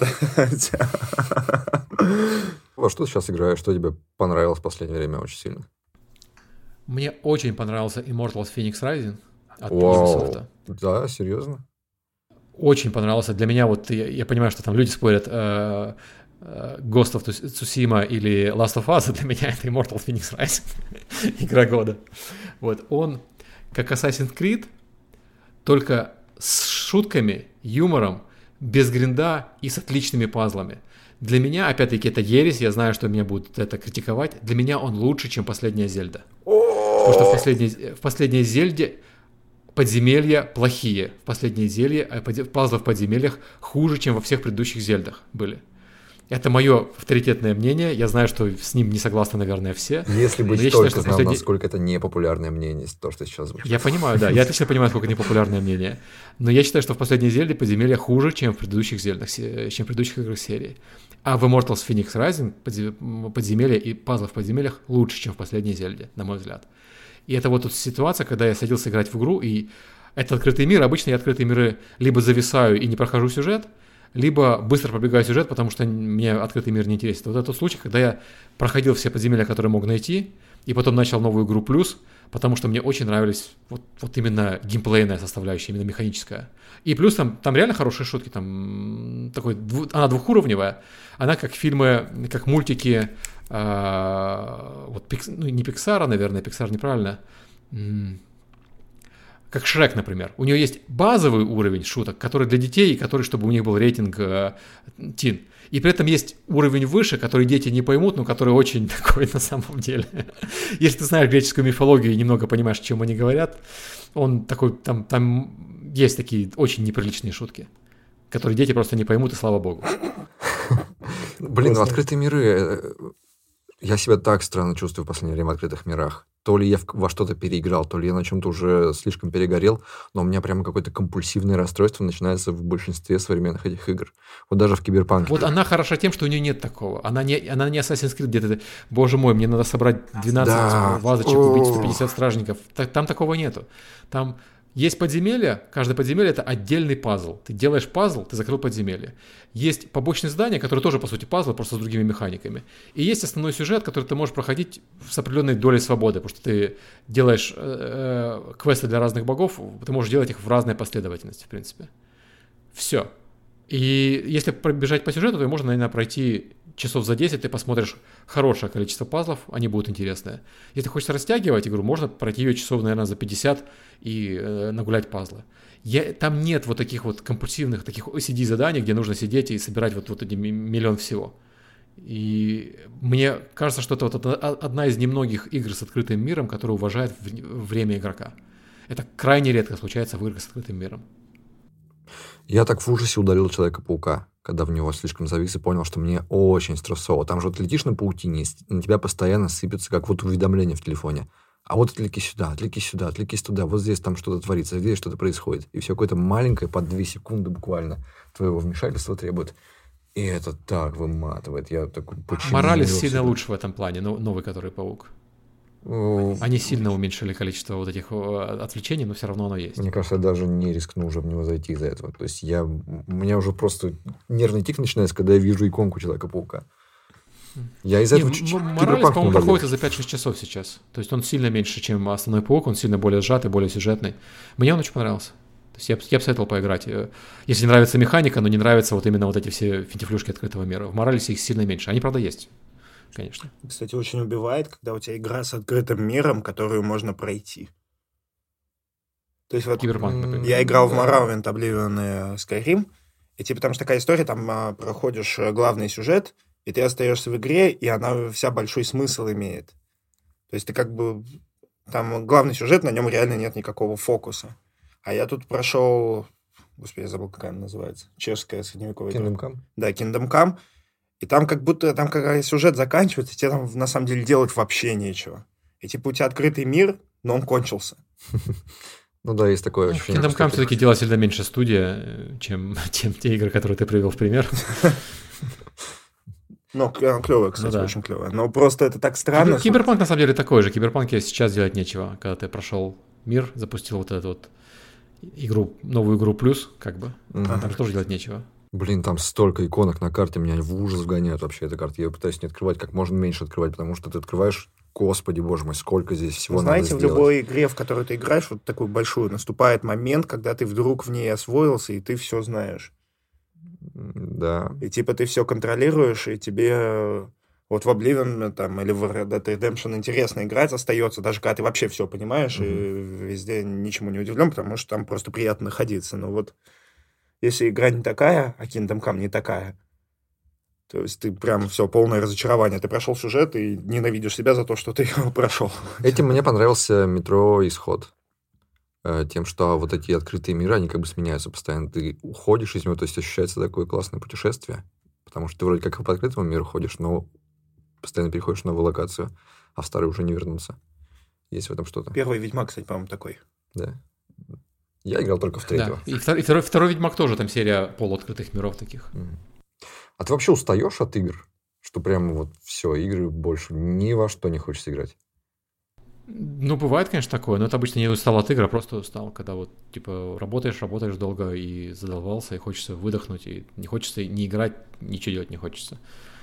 Вот. Э, такое, конечно, бывает. Но это, не, это необычно не усталость от игры, это просто усталость. Бывает такое, когда долго не выходит ничего, что хотелось бы играть. Вот выходят какие-то игры, смотришь, а они не радуют. Такое тоже бывает.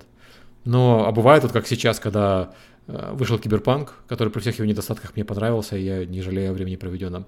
А потом э, Immortals Fenyx Rising, сейчас я играю в Хитмана, и я перед выходом третьего Хитмана я перешел, перепрошел первого и второго, вот, и я, я меня Хитман одна из моих любимых серий. Вообще да. обожаю ее. Я так и... был рад, когда они анонсировали Бонда, потому что это вот прямо то, что напрашивалось. Он был такой бондовский. Самая правильная студия для, для, для игры про Бонда. Это, это одна из немногих студий, которая сделает Бонда, как он должен быть, а не просто шутер, где он бегает и стреляет во всех. Но вообще это страшно, потому что это звучит как анонс, который отменят. Как Silent Hill от Кадзимы, как Half-Life 3. то, что может никогда не выйти. Есть такое, да. Слишком хорошо звучит. Я надеюсь, что они продолжат после Бонда, Бонда опять делать Хитмана, потому что и у них там DLC анонсирован для третьего Хитмана, потому что это просто потрясающая, расслабляющая игра. Такой один из... Это, это опять-таки пазл, просто другой. Это как будто бы, знаешь, какой-то вот, как раньше были point-and-click квесты, и он как будто бы такой же, только абсолютно новой технологии и классно выглядит, и, ну, не по-другому да. просто управляется. Не, я помню еще самого первого Хитмана, и он тоже для меня тогда был прям прорывом, и не знал, что такие крутые игры возможны. Угу. Да, я... Вот про вот это про... С большим удовольствием прошел. Сюжетность и детскость, наверное, самый вообще лучший пример из ранних вещей. Это какой-нибудь Макс Пейн, после которого ты понимаешь, что игры могут быть как кино. типа, когда игра это суперсерьезная штука, а потом ты играешь в какой-нибудь Обливион, где драконов убивать. Это так странно. Да, мне вот контроль очень понравился от этих же ребят. Э, с огромным удовольствием прошел. А, Что? Контрол первая игра, в которую я не смог играть из-за технического состояния. Вот я, особенно на фоне Киберпанка, я не понял, почему не захейтили контрол. В него невозможно играть на PlayStation 4. Невозможно. А, я играл на PC, и я играл спустя полгода после выхода. Вот она реально У меня просто времени не было играть на выходе. Я играл через года полтора после выхода. Я тоже очень долго хотел поиграть, и как-то вот добрался до нее, и вообще не смог. Но она не идет на ней. Как только начинается вот этот замес страшный с физикой, с полетами всех этих вещей, она шумит, как пылесос, ощущение, что сейчас взорвется, все страшно тормозит и в итоге вылетает. Она мне постоянно вылетала на этих боевых сценах. Я, я такой, как я могу в это дальше играть? Ну, это же невозможно. И почему-то все были довольны. Контрола гейм, геймплейно, мне кажется, у них там есть одна проблема, которая не, не, не типична не только для контрола, а вообще у всех игр от Remedy. Это в том, что они знают, как заставить игрока чувствовать себя крутым. Вот Макс Пэй начинается с того, что ты ну, тут замедлять время можешь. Это очень круто. А в контрол у тебя еще больше белок. Но они не очень знают, как заставить игрока испытывать челлендж когда от, от этих обилок. И поэтому они тебя просто забрасывают мясом. Что в Макс Пейне на последних уровнях у тебя просто огромные толпы противников, что в контроле на последних уровнях просто, ну, я не знаю, откуда их столько берется, они бросают и бросают и бросают на тебя врагов. Но ты же их очень красиво раскидываешь зато. Оно становится немножко утомительно. Да, через 8 часов это уже такой, ну, я умею это делать.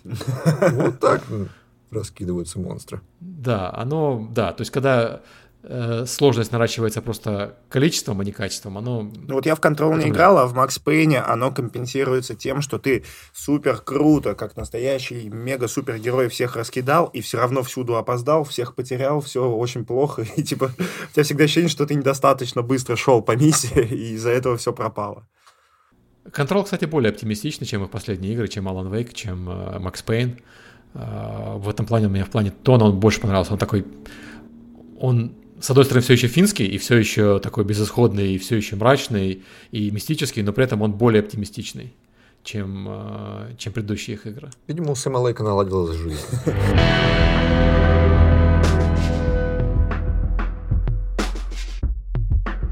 Как тебе вообще запуск нового поколения?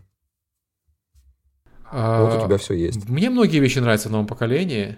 А, мне кажется, что Microsoft в этом поколении поступает очень правильно по многим фронтам. У меня и та, и та консоль есть. Но это преимущество работы вот в игровой индустрии, что тебе в подарок присылают, тебе не надо париться и бегать и пытаться купить. Вот. Но я больше играю на Xbox сейчас. Хотя я всю жизнь играл на PlayStation больше, чем на, Xbox. Вот это для меня загадка. Объясни мне, пожалуйста. Я до сих пор для себя ее не очень разгадал. Sony выиграла прошлое поколение. PlayStation 4 и Xbox One. Да, продали, они продали больше. Они продали больше, они выпустили они больше крутых игр, да. и они как-то концептуально лучше себя оформили, зачем покупать PlayStation. Угу. Почему перед релизом, э, ну, перед стартом нового поколения все вдруг стали фанатами Xbox? Game Pass.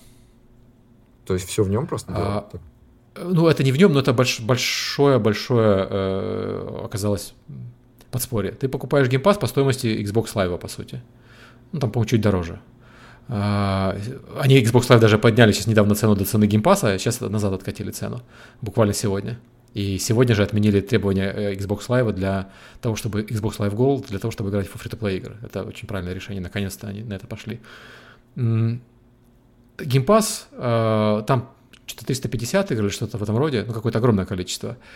Он дает возможность без страха пробовать многие игры, которые ты по-нормальному бы не поиграл. То есть э, я когда купил Game Pass, я начал играть в Forza. Я купил Game Pass, потому что там был Crusader Kings, Microsoft Flight Simulator и что-то еще. Три игры, которые я хотел... А, и Wasteland 3. Три игры, которые я хотел поиграть, я так... в сумме они 180 долларов. А Game Pass на тот момент был 1 доллар на 3 месяца. Я такой, ну, как бы это вообще ну-брейнер, да? Вот. Купил, а, и в итоге я играл в Forza вместо этих трех игр.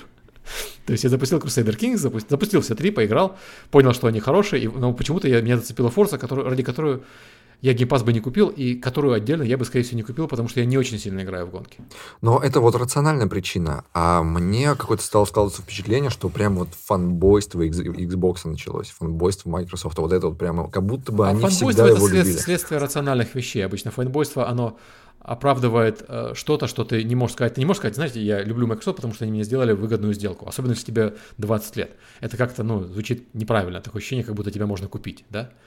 Хотя это, это как раз правильное потребительское отношение к, к продукту. У этих выгодная сделка, я беру у них. У этих плохая сделка, я беру не у, них, э, у них не беру. Знаешь, это то, как люди обычно продукты выбирают. Но потом ты это рационализируешь. А, ну, я это взял, потому что Фил красавчик, потому что Фил купил беседу и вот э, быстро всех э, проучил. На самом-то деле, да. Вот, я думаю, что большинство людей, которые купили Xbox, купили его, потому что им хотелось играть в игры на Xbox, вот, возможно, Game Pass, возможно, сочетание других вещей. Мне понравилось, что, как и у PlayStation, на самом деле, там и upscale всего есть, и э, я переиграл в кучу старых игр на я прошел там Gears of War, э, опять-таки в геймпассе был, там э, поиграл немножко в старые Tomb Raider и так далее, и э, я, наверное, еще из-за пандемии я стал сильно меньше играть на ПК, потому что ты проводишь столько времени перед компьютером дома, что просто не воспринимается, я сяду поиграю, компьютер не воспринимается как место, где я сяду поиграю, потому что я сяду за компьютер, мне придет миллион сообщений, я на них буду отвечать, ну, ну да, зачем? Да, да. Вот, да. Но Там как на это... и играешь на консоли. Да. Как разработчики на это пошли? Потому что подписочная модель, она же такая все-таки странная, когда дело доходит до разделения прибыли. А так они же платят не по тому, сколько людей играют, там же фиксированная сумма. То есть, как бы Microsoft X, покупает... X денег за то, что продукт находится в подписке X э, месяцев. Все. Ага, то есть это просто потому, что Microsoft бесконечные деньги? Да. Они могут, в принципе, все игры за тебя купить. Для ну, всех. Это, э, это самая простая понятная схема для таких сервисов. То есть я знаю, что были попытки сервисов многократные. Был э, э, французы, где запускали сервис свой, я с ними своими общался, я забыл название. А, был еще американский сервис такой, который запускали и говорили, а давайте мы будем давать долю от подписок, которые мы заработали. Вот-вот, это же вообще мутная тема. Да, и когда ты даешь долю, у тебя в итоге получается Spotify, где ты зарабатываешь одну тысячную цента за одно прослушивание песни. Да. Вот. И поэтому никто из разработчиков, большинство разработчиков на это не пошли. Вот потому что, ну, это невыгодная система. А когда тебе дают фиксированную сумму, как вот дает Microsoft, как дают, я думаю, что многие другие подписочные сервисы, это понятное вполне предложение. Ты понимаешь, так, я раздам свою игру, я не знаю, сколько подписчиков Microsoft, э, э, Game Pass, я, я не помню, анонсировали или нет, но, предположим, 10 миллионов игроков. Я вот раздам свою игру 10 миллионам игрокам. Какая-то часть из них, конечно, не купит из-за этого мою игру, потому что она теперь в Game Pass е. Но какая-то часть, наоборот, поиграет в мою игру и, возможно, купит вторую часть. То есть долгосрочно, возможно, я при, при, получу новых фанатов. И плюс я получу вот какое-то определенное количество денег, которое мне позволит прожить моей студии до следующего проекта. И ты все эти вещи балансируешь, понимаешь, да, ну, наверное, вот за 5 миллионов долларов я готов отдать свою игру на старте в Game Pass, а за 3 миллиона долларов, наверное, не готов. И это нормальное, обычное бизнес-решение. Microsoft такой, сколько миллионов долларов? Ну, я понимаю, что там не, не, не всегда миллионы, зависит от проекта и зависит от того, на какой стадии это появляется в Game Pass е. У них же большинство игр появляются не на релизе, а там через год, э, и это тоже понятная схема. Через год у тебя продажи уже маленькие и длинные, и через год, если игра выйдет в Game Pass е, ты не можешь сказать, что я потерял продажи фанатов, потому что фанаты купили на старте за 60 долларов. Прошли, наигрались и, и все. Это все так звучит, как будто бы вот таким корпорациям в духе Microsoft, им как будто бы уже и зарабатывать-то ничего не надо. Им такие, так, мы хотим захватить рынок консолей. Слушай, мне вообще кажется, для них это всегда было кучу денег. Имиджевые истории, и телефоны, и планшеты, и консоли. Нет, это, это вопрос в том, что ты должен иметь майндшер игроков, и ты должен иметь аудиторию. Аудитория важнее, чем сиюминутные прибыли для долгосрочного выживания компании. Если компания должна, э, планирует оставаться на рынке спустя 20, 30, 40 лет, она должна ориентироваться... То есть понятно, что ей надо иметь деньги, чтобы просто платить по счетам сейчас – и желательно еще платить бонусы сейчас. Но она должна иметь аудиторию, которая останется с этой компанией, чтобы спустя 20 лет эта компания продолжала существовать. Даже если у нее случится неудачный период, и у нее окажется, что у нее плохая консоль или у нее плохой продукт. И поэтому мы видим, что самые живучие компании, это не обязательно компании, которые делают самые лучшие продукты, а которые умудряются привлечь и удержать самую широкую аудиторию. Ну вот я прямо захотел купить Xbox из-за этого. Из-за Game Pass а, реально. То есть, когда я думал, как, какую покупать, такое, а не купить ли мне реально Xbox, это я сейчас заплачу копеечку и буду играть вообще все, что захочу. Круто же. Такой игровой Netflix.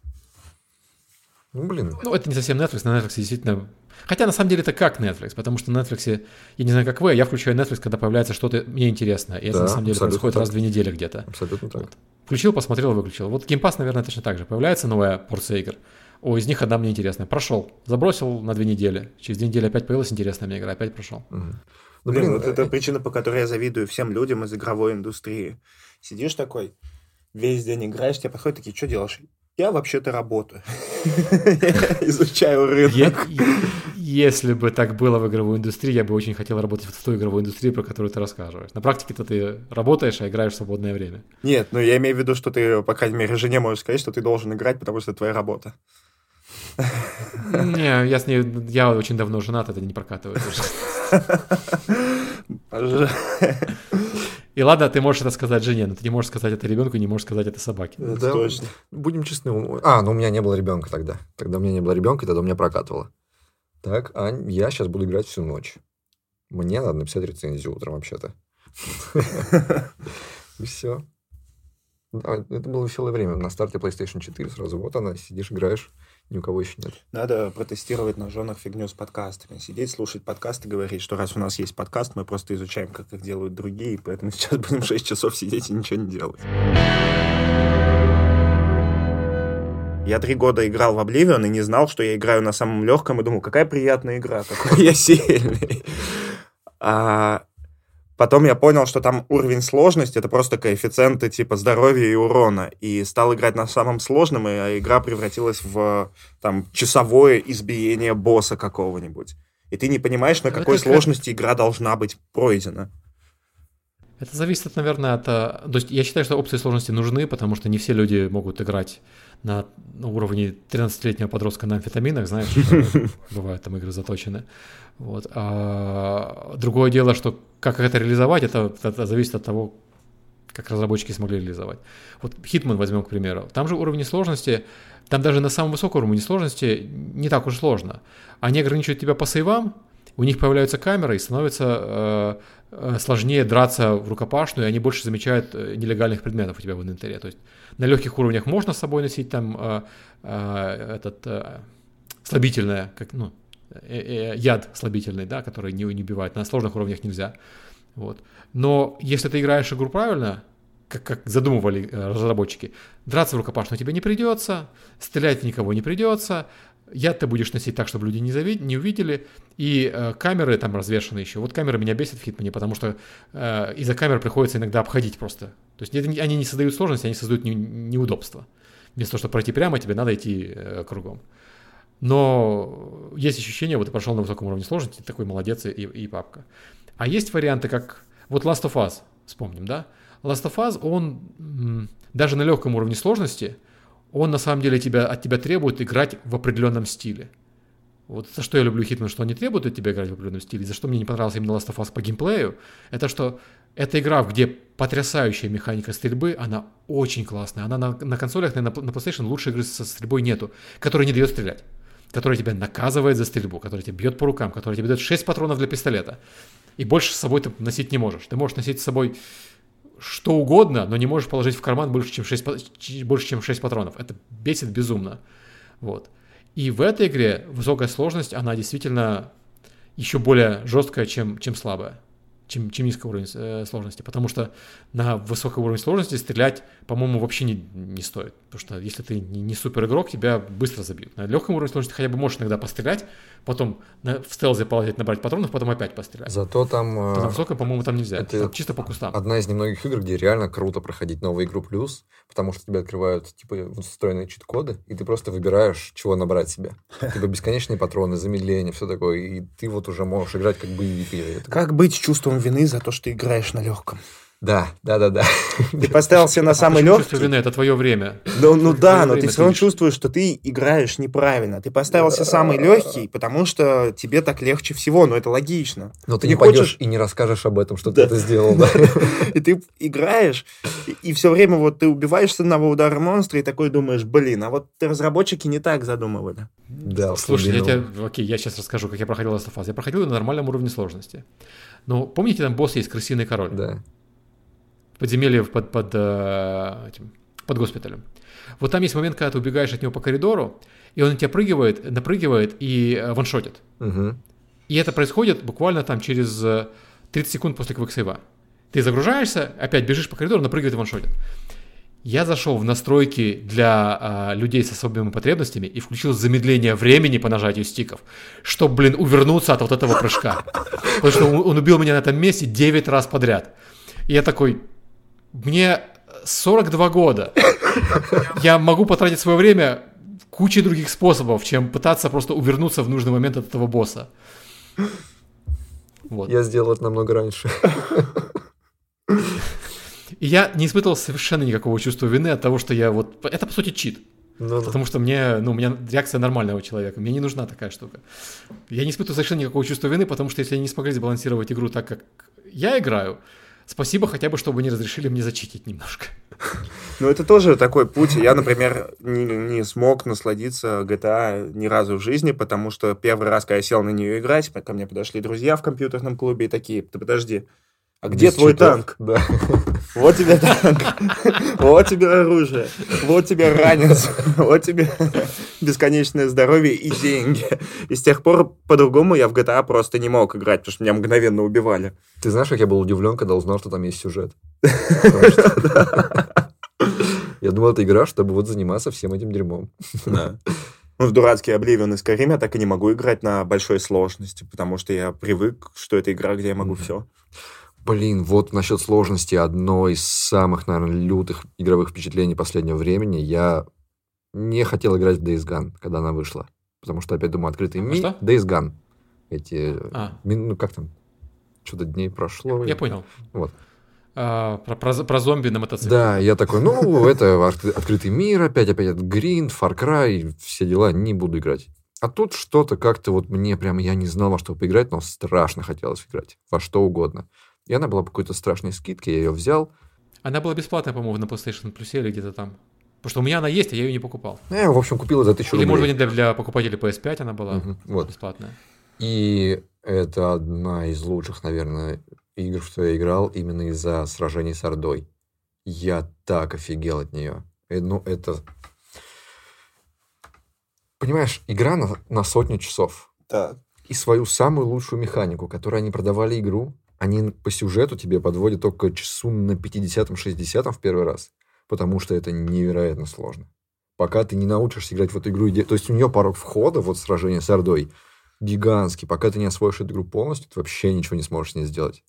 Потому что когда ты на нее случайно натыкаешься вначале, она тебя просто за секунду сжирает.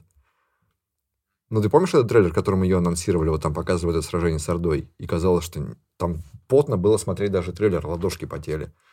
И в игре это оказалось еще круче. Я так, я вообще офигел, что это настолько классно сделано. Нигде такого не видел еще. Да Много таких игр, где ты испытываешь фан именно от, от мастерства. Вот Elite Dangerous, одна из моих любимых игр, я играю для расслабления.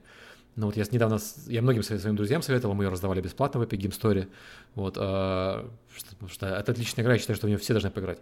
Но она очень сложная, когда ты начинаешь в нее играть, потому что там сложное управление с реалистичной физикой. Ну, на самом деле, она, конечно, не реалистичная, она такая немножко... Она реалистичная, как в кино было бы, а не как на самом деле. Но это вызывает сложность, и в нее сложно играть. Но зато потом, когда ты научишься в нее играть и освоишь это управление, у тебя вот такое удовольствие от того, что ты правильно состыкуешь корабль без, стыково- ст- э, без стыковочного компьютера, когда ты красиво уйдешь от преследования там, и так далее. И вот, вот это вот удовольствие от того, что ты хорошо управляешь сложной системой, будь это игра, как вот Days Gone, или будь это космический корабль в или Dangerous, или самолет в Microsoft Flight Simulator. Почему люди любят Microsoft Flight Simulator? Вот это именно ощущение, что ты контролируешь процесс, который сложный, нетривиальный, и тебе потребовалось время, чтобы его освоить. Как люди играют, я не знаю, Bloodborne или а, Dark Souls и получают это удовольствие. Хотя эти игры достаточно сложные, но механически они очень а, награждают. Очень, очень... Знаешь, хорошо выполненная работа приносит удовольствие. И вот это тот пример, когда хорошо выполненная механика, хорошо исполненная механика, она приносит удовольствие. При этом есть же Кстати, куча- про зомби и про механику. У меня одна из любимых игр на первом Xbox на самом была, это был Dead Rising, самый первый. И вот там была обратная ситуация. Там механика борьбы с Ордой была настолько веселая. Она вначале, конечно, немножко пугает, и тебя могут сожрать, и там сейвы были только по туалетам, разбросанным по торговому центру, то есть там реально могли убить, и ты потерял 2 часа прогресса. Вот, но она при этом, когда ты чуть-чуть освоишь эту механику, она была настолько веселая, и настолько она все делалось на автомате, что ты после часов 10 игры ты уже не боялся зомби, а вперед там взял этот вот э, здоровую какую-нибудь резиновую дубину и давай косить их. А здесь прямо у меня такого не было с детства, что я прошел, поборол первую орду, я скакал от счастья просто. Я скакал от счастья, у меня сердце колотилось. Это настолько круто. Как тебе живется в Америке? Давай уже отдохнем от игр. Жаловаться не на что. Мне здесь нравится. А, конечно, после Германии очень сильно радует, что все очень дешевое, что место, там, я жил в большой квартире, конечно, в Германии, но здесь у меня дом, и это приятно, и то, что многие вещи сильно доступнее, и а, еще вот это вот ощущение, что все интернет-сервисы, они для меня теперь оказываются. Вот про, про, все, что, знаешь, когда в Германии живешь, и вот Apple выкатил новый сервис. Но только в Германии у вас не работает. И когда-нибудь будет работать, когда его немецкое здравоохранение заапрувит. На Кипре, когда жил, у тебя ничего не работает. Типа Google Maps не работал на Кипре, когда я жил. Вот. Здесь приезжаешь, и все стартапы э, ориентированы на, собственно, на э, Америку, как первый рынок. И это создает ну, то есть у тебя работает HBO Max, у тебя работает Netflix, у тебя работает все как, как задумано, а не, не так, как у тебя огрызки от всех этих сервисов, когда ты живешь в Европе или даже вообще сервисы не, недоступны. Но ты живешь вот не в этой большой Америке, там не в больших городах, а в каком-то маленьком, по-моему, городе, да? Я живу в пригороде роли, я живу, вот, знаешь, когда показывают кино и показывают субурбию, когда вот такие красивые ровненькие домики, ровненькие газончики, люди гуляют собачек, там, вот это вот там, где я живу. Американская мечта, я когда да? вот да, я когда в этот район приехал, у меня было ощущение, что это вот декорации какие-то, которые для кино. Оно настолько все такое ровненькое, настолько все э, вырезанное, причесанное, настолько ну, оно не, не однотипное, потому что именно конкретно у нас они стараются строить дома в разном стиле, но так, чтобы они гармонично со- сочетались. Знаешь. А что за штат? Вот. Что? Штат. А, Северная Каролина. Но Северная Каролина, она очень отличается от, от, от места к месту, потому что Северная Каролина это вообще такой ну, не сказать, что совсем типичный Южный штат, но, в принципе, Южный штат. То есть это штат, который в свое время поддержал конфедерацию, который ну, вступил в войну с американским правительством во время гражданской войны. И такой достаточно консервативный и достаточно сельский штат, скажем так, мягко. Но при этом в Северной Каролине есть так называемый треугольник. Э, треугольник состоит из городов э, Ралли, Керри и Дуром. На самом деле там разные люди считают по-разному, мы считаем так, потому что они как раз образуют треугольник. Это треугольник, где находится огромное количество IT и э, биомед компаний. Вот э, первый тест против, для коронавируса был, э, первый американский тест для коронавируса был изобретен здесь. Там первая удаленная операция, когда хирург управляет механическими руками на другом конце света, она была проведена отсюда, из, из университета Дюк. То есть здесь очень большое, вот именно в этом треугольнике, очень большое количество вот, мозгов. И айтишных, немножко игровых, игровых здесь там не так много компаний. Здесь Epic, здесь э, ребята, которые делали Division, как они называются, студия Тома Кленси бывшего. Э, Массив, по-моему. Или нет? Нет, нет, не Массив. Я... Да, э, не помню, как называется. Э, и там еще несколько, несколько небольших студий. Но здесь довольно много IT, здесь довольно много биомеда. И это, конечно, накладывает впечатление. Ты живешь в треугольнике, у тебя здесь такая маленькая Калифорния в плане по, по настроениям, по сервисам, по магазинам. Но по ценам у тебя совсем не Калифорния. У тебя совершенно доступные цены, у тебя все дешево, у тебя все так вот семейно, немножко по-сельски. Вот похоже немножко на Кипр в этом плане, потому что на Кипр тоже он такой, все друг друга знают, все со всеми общаются, он такой сельский, хотя при этом, как посмотришь на Кипр, на душу, миллионеров на душу, там, наверное, больше, чем в любой другой стране. То же самое здесь. В треугольнике здесь очень много богатых людей.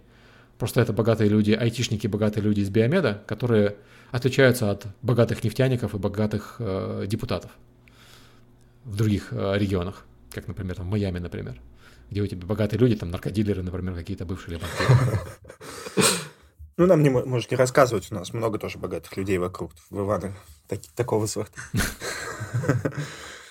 А, встраивается в американскую культуру проще, чем в любую другую, где я встраивался, там, там, потому что не сказать, что в немецкую там, или кипрскую было сложно, потому что ты все это знаешь, потому что ты смотришь все сериалы, они все про Америку, все кино, все кино про Америку, поэтому многие вещи ты просто знаешь. Блин, это, Понятно, что есть забавно. вещи, которые ты смотришь в кино и думаешь, ха-ха, какая смешная штука, как они смешно обыгрывают стереотипы про Америку. Приезжаешь, а это на самом деле правда. Вот, то есть я когда первый раз пошел на американскую этот, яр, ярмарку в штате, Э, State Fair так называемую, я пришел, а там у них реально машины на уничтожение с друг другом сражаются. Это реально развлечение. На него приходит огромная куча людей. И они перед началом этого сражения, они поют гимн, и все стоят и прикладывают руку к сердцу. То есть они воспринимают это как настоящий спорт. И у тебя куча людей, э, и причем они их представляют, и там видно, что вот, ну, человек фермер, у него хобби, он купил себе убитую машину за 2000, обшил ее щитами там бронированными, сделал э, этот каркас, и теперь он на ней весело врезается в машину других людей, пока они не сломаются. И вот это вот шоу ты смотришь, оно реально весело. И ты понимаешь, что они принимают меры безопасности, они в, они в шлемах, у них есть э, этот, э, каркасы все эти, как положено. Но при этом это такая дикость смотрится, кажется, поначалу. А потом, когда они подрались и кто-то выиграл, э, проехал монстр трак и подавил оставшиеся, потому что ну, не пропадать же хорошему металлому, можно еще шоу сделать. И в конце выходит Элвис, ну не Элвис настоящий, а имперсонатор Элвиса, причем такой грузный, здоровый, и поет еще раз гимн Америки. И ты смотришь на это и такой, где я? Я в фильме... Это, это кустурица какой-то только про Америку, вот честно. А это правда, это вот... вот... Может, они так стебутся над собой просто? Может, они сами над собой шутят? Блин, ну смысле? Ну, хотя с другой стороны. Ну, то есть, я, я, я, в общем, я не считаю, что это плохо там или что-то. Это, это, это здорово, это часть культуры. Но просто, когда ты не живешь в Америке, тебе кажется, что это ну ирония, когда это показывают в кино, это кажется, ну, ну не может на самом деле люди брать машины и массово друг друга врезаться вот за приз в 2000 долларов. Вот.